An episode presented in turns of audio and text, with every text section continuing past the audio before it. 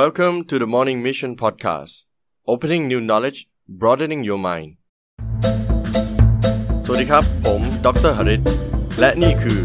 The Morning Mission Podcast เปิดความรู้ใหม่ ขยายแนวความคิดของคุณ การปรับตัวเองตามสถานการณ์ สวัสดีครับเพื่อนๆยินดีต้อนรับสู่รายการ The Morning Mission Podcast นะครับ พอดแคสต์ที่รวบรวมความรู้ต่างๆ ให้เพื่อนๆได้พัฒนาตัวเองในทุกๆวัน วันนี้เราจะมาพูดถึงคอนเซปต์ที่เรียกว่า ambiverts นะครับ หรือคนที่สามารถปรับตัวเองได้ในหลาย ๆ สถานการณ์อ้าเพื่อนๆคงงงว่า ambiverts คืออะไรไม่เคยได้ยินเลยนะครับ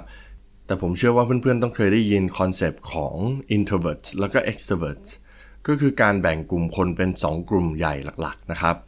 ซึ่งกลุ่ม introverts เนี่ยก็จะเป็นกลุ่มคนที่มีโลกส่วนตัวค่อนข้างสูงนะครับ ส่วนในทางตรงข้าม กลุ่ม extroverts ก็จะเป็นกลุ่มคนที่ชอบเข้าสังคมนะครับ แล้วกลุ่ม ambiverts ล่ะ กลุ่ม ambiverts ก็คือกลุ่มคนที่จะอยู่ตรงกลางระหว่าง 2 กลุ่มนี้นะครับ ซึ่งในสังคมเราเนี่ยส่วนมากที่พูดคุยกัน ก็จะพูดแค่ extroverts กับ introvert คนที่ชอบเก็บตัวกับคนที่ชอบออกเจอเพื่อนนะครับ ซึ่งวันนี้เราจะมาพูดถึงคอนเซปต์ที่จริง ๆ แล้วเนี่ยมันมีตรงกลางด้วยนะครับ ก่อนอื่นที่จะพูดในรายละเอียดของ ambiverts เราจะพูดถึง introvert and extrovert ก่อนนะครับสำหรับเพื่อนๆบางคนที่อาจจะยังไม่เคยได้ยินคอนเซปต์2คอนเซปต์นี้นะครับ ผมยกตัวอย่างง่าย ๆนะครับ อย่างเช่นการพักผ่อนเนี่ยหรือว่าการชิลเนี่ย introvert กับ extrovert ก็แตกต่างกันนะครับ introvert เนี่ยจะชอบชิลหรือพักผ่อนแบบอยู่คนเดียวอ่านหนังสือนะครับหรือฟังเพลงอยู่บ้านอะไรประมาณนี้นะครับ เขาจะรู้สึกว่าการทำแบบนี้ทำให้เขารู้สึกชิลสบาย แล้วก็เหมือนการได้ชาร์จแบตเตอรี่ในตัวเอง ส่วน extrovert เนี่ยก็ตรงข้ามกันเลยครับ การอยู่คนเดียวเนี่ยไม่ใช่เป็นการชิลหรือสบายจะรู้สึกร้อนรน อยากออกไปเจอเพื่อนนะครับ แต่การได้เจอเพื่อนพบปะสังสรรค์เนี่ยเป็นการรีชาร์จตัวเอง เติมแบตเตอรี่ตัวเอง ก่อนที่จะกลับไปทำงานหรือทำอะไรที่มันยากๆ ฉะนั้นการเจอเพื่อนของ extrovert เนี่ยก็จะเป็นอะไรที่มันดีมากนะครับ เมื่อเทียบกับ introvert ที่ไม่ค่อยอยากเจอเพื่อนเยอะแยะมากมาย อยากอยู่บ้านชิลอ่านหนังสือ ฟังเพลงมากกว่า อันนี้เป็นข้อแตกต่างที่สำคัญนะครับ ต่อมาในการตัดสินใจนะครับ พวก introvert เนี่ยหรือว่าพวกที่มีโลกส่วนตัวสูงเนี่ยจะใช้เวลาตัดสินใจนานนะครับ ก่อนที่จะลงมือทำอะไรเนี่ยเขาจะคิดค่อนข้างเยอะไตร่ตรองค่อนข้างละเอียดนะครับ ส่วน extrovert นะครับคนที่ชอบเข้าสังคมเนี่ยตรงกันข้ามเลยในสเกลนะครับก็จะมีการตัดสินใจในการทำสิ่งต่างๆ เนี่ยค่อนข้างรวดเร็วนะครับ พูดง่ายๆก็คือว่าพอจะทำอะไรปุ๊บทำเลยทันทีนะครับ นี่ก็จะลิงก์ไปสู่สิ่งต่อไปก็คือการลงมือทำนะครับ introverts เองเนี่ยก่อนที่จะลงมือทำอะไร เพราะเขาคิดเยอะคิดนานใช่ไหมครับไต่ตองนาน มันจะใช้เวลานานมากก่อนที่เขาจะเริ่มทำอะไรสักอย่าง ส่วน extroverts เองเนี่ยก็จะลงมือทำอย่างรวดเร็วเลยนะครับ เราเริ่มมองเห็นแล้วใช่ไหมครับว่าแต่ละสเกลเนี่ยซ้ายขวาเนี่ยมันค่อนข้างที่จะสุดโต่ง ถ้าเราเป็น introvert สุดโต่งเกินไปมันก็คงไม่ดีเท่าไหร่ ถ้าเราเป็น extrovert สุดโต่งเกินไปก็คงไม่ดีเท่าไหร่นะครับทำอะไรไม่คิดเลยนะครับทำทันที extrovert แบบสุดโต่งเนี่ย ก็เกิดผลลัพธ์ไม่ดี แต่ถ้าคิดเยอะเกินไปจนสุดท้ายไม่ได้ทำเนี่ยก็ไม่ดีเหมือนกันนะครับ ฉะนั้นเราก็ดูสเกลตามนี้ แล้วเวลาพบปะสังสรรค์หรือว่าเจอผู้คนล่ะครับเป็นยังไง introvert เนี่ยจะเป็นคนที่ฟังซะมากนะครับ จะพูดน้อย extrovert จะเป็นคนที่พูดเยอะๆนะครับ ชอบที่จะ express เล่าเรื่องราว แล้วก็พูดถึงเรื่องนั้นเรื่องนี้นะครับ เช่นเดียวกันเหมือนกับเมื่อกี้นะครับ การลงมือทำ ถ้าอยู่ในสเกลที่มันสุดโต่งเกินไปแต่ละด้านก็ไม่ดีนะครับ ถ้าเวลาไปเจอผู้คนเวลาไปทำงานเนี่ยเงียบเหมือน introvert ไม่พูดอะไรเลยไม่ออกความคิดเห็นอะไรเลยนะครับ แน่นอนก็ไม่ดีเท่าไหร่นะครับ แต่ถ้าคุณไปเจอคนใหม่ ๆ หรือว่าไปเจอลูกค้าหรือเพื่อนร่วมงาน หรือว่าติดต่อธุรกิจเนี่ยแล้วคุณพูดเยอะมาก ไม่ฟังใครเลย พูดไปเรื่อยๆนะครับ ตรงนี้มันก็ไม่ดีเหมือนกัน เห็นแล้วใช่ไหมครับว่าการที่เราอยู่ในสเกลของ extrovert หรือว่า introvert นะครับ สุดโต่งด้านใดด้านหนึ่ง ก็ไม่ดีเหมือนกันนะครับ แล้วนิสัยด้านอื่นของ introverts กับ extroverts ล่ะ ยกตัวอย่างเช่น introverts เนี่ยจะเป็นคนที่สามารถโฟกัสหรือว่า concentrate หรือว่าตั้งใจทำอะไรได้ค่อนข้างดีนะครับ ส่วน extroverts เนี่ยจะเป็นคนที่ชอบ action มากกว่า ถ้าให้นั่งอยู่เฉยๆนั่งคิดนั่งทำหรือว่าโฟกัสอะไรนานๆเนี่ยหรือทำอะไรนานๆเนี่ยก็คงไม่เวิร์กนะครับเราเริ่มเห็นชัดแล้วใช่ไหมครับว่า introvert เรามองเนี่ยน่าจะเป็นคนที่แบบเงียบๆคิดเยอะๆ ตัดสินใจทำอะไรอาจจะช้าหน่อยนะครับ แต่ว่าใช้สมองคิดในรายละเอียดค่อนข้างดี ส่วน extrovert เนี่ยก็เป็นคนที่ค่อนข้างชอบเจอคน socializing พูดจาโผงผางหน่อย แล้วก็สามารถตัดสินใจทำอะไรได้รวดเร็วนะครับฟังดูสองข้างนะครับ มันดีหรือเปล่าก็ไม่แน่ใจเพื่อนๆลองดูตัวเองว่าตัวเองเป็น introvert มากกว่า หรือว่า extrovert มากกว่า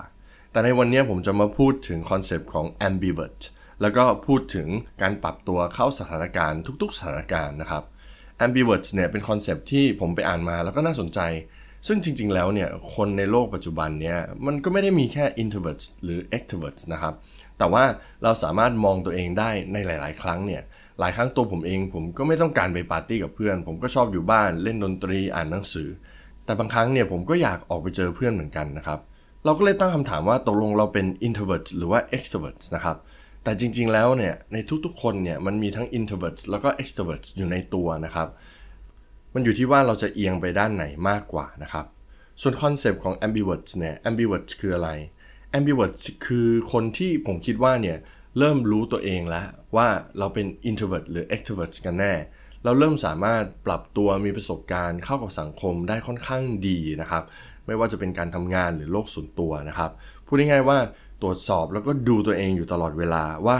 ในสถานการณ์ไหนเราควรจะเป็น introvert ในสถานการณ์ไหนเราควรจะเป็น extrovert ผมยกตัวอย่างให้ง่ายๆนะครับ บางคนเนี่ยที่เป็น introvert แต่ว่าต้องทำงานที่เป็น extrovert เนี่ยก็ต้องรู้จักปรับตัวเองให้เป็น ambivert นะครับ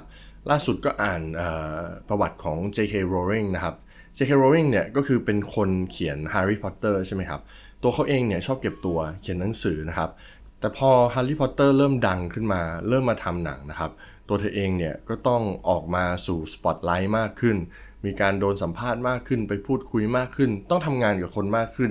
ยิ่งหนังดังมากขึ้นเท่าไหร่เนี่ย เธอก็ต้องออกมาพูดออกมาพบปะเจอคนมากมาย เธอเคยพูดไว้นะครับว่าจริง ๆ แล้วเนี่ยเธอชอบอยู่บ้านเขียนหนังสือเงียบๆ เจอคนเยอะแยะเนี่ยเธอไม่ได้ชอบเท่าไหร่ แต่เมื่อเธอเริ่มประสบความสำเร็จเนี่ยแล้วต้องมาทำงานต่างๆ เกี่ยวกับหนังสือของเธอมากขึ้นเนี่ย เธอก็ต้องพยายามปรับตัวเองนะครับ อาจจะไม่ชอบทุกอย่างที่เธอทำแต่เธอสามารถปรับตัวเองให้ชอบมันได้มากขึ้นนะครับ และมีตัวอย่างในหลาย ๆ คนอีกมากมายเลยนะครับ ที่ค่อนข้างดังที่บอกว่าตัวเองเป็น extrovert นะ แต่บางทีก็ต้องใช้เวลาอยู่กับตัวเอง อ่านหนังสือเขียนหนังสือหรือว่าฟังเพลงเพื่อคิดสิ่งต่างๆ เพราะเขารู้สึกว่าการที่เขาแบบ all out action หรือว่าไปเที่ยวไปพบปะสังสรรค์มากเกินไปเนี่ยมันทำร้ายตัวเขานะครับ ตัวอย่างมีให้เห็นมากมายในฮอลลีวูดนะครับ ซึ่งเป็นดาราที่แบบว่าปาร์ตี้ตลอดเวลา เจอคนตลอดเวลา แต่สุดท้าย burn out ก็ต้องกลับมาอยู่กับตัวเองที่บ้านนะครับ อ่านหนังสือบ้างนั่งสมาธิบ้างนะครับ ก็ต้องปรับในสเกล คือสิ่งที่มันเกิดขึ้นก็คือว่า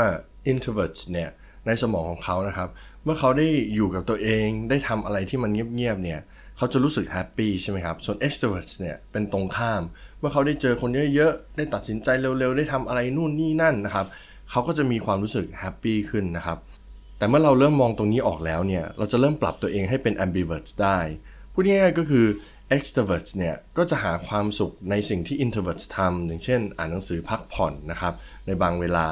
ส่วน introverts เนี่ยก็จะหาความสุขในสิ่งที่ extroverts ทำในบางเวลา พบปะสังสรรค์เพื่อนบ้างนะครับ ออกไปข้างนอกบ้างประมาณนี้นะครับ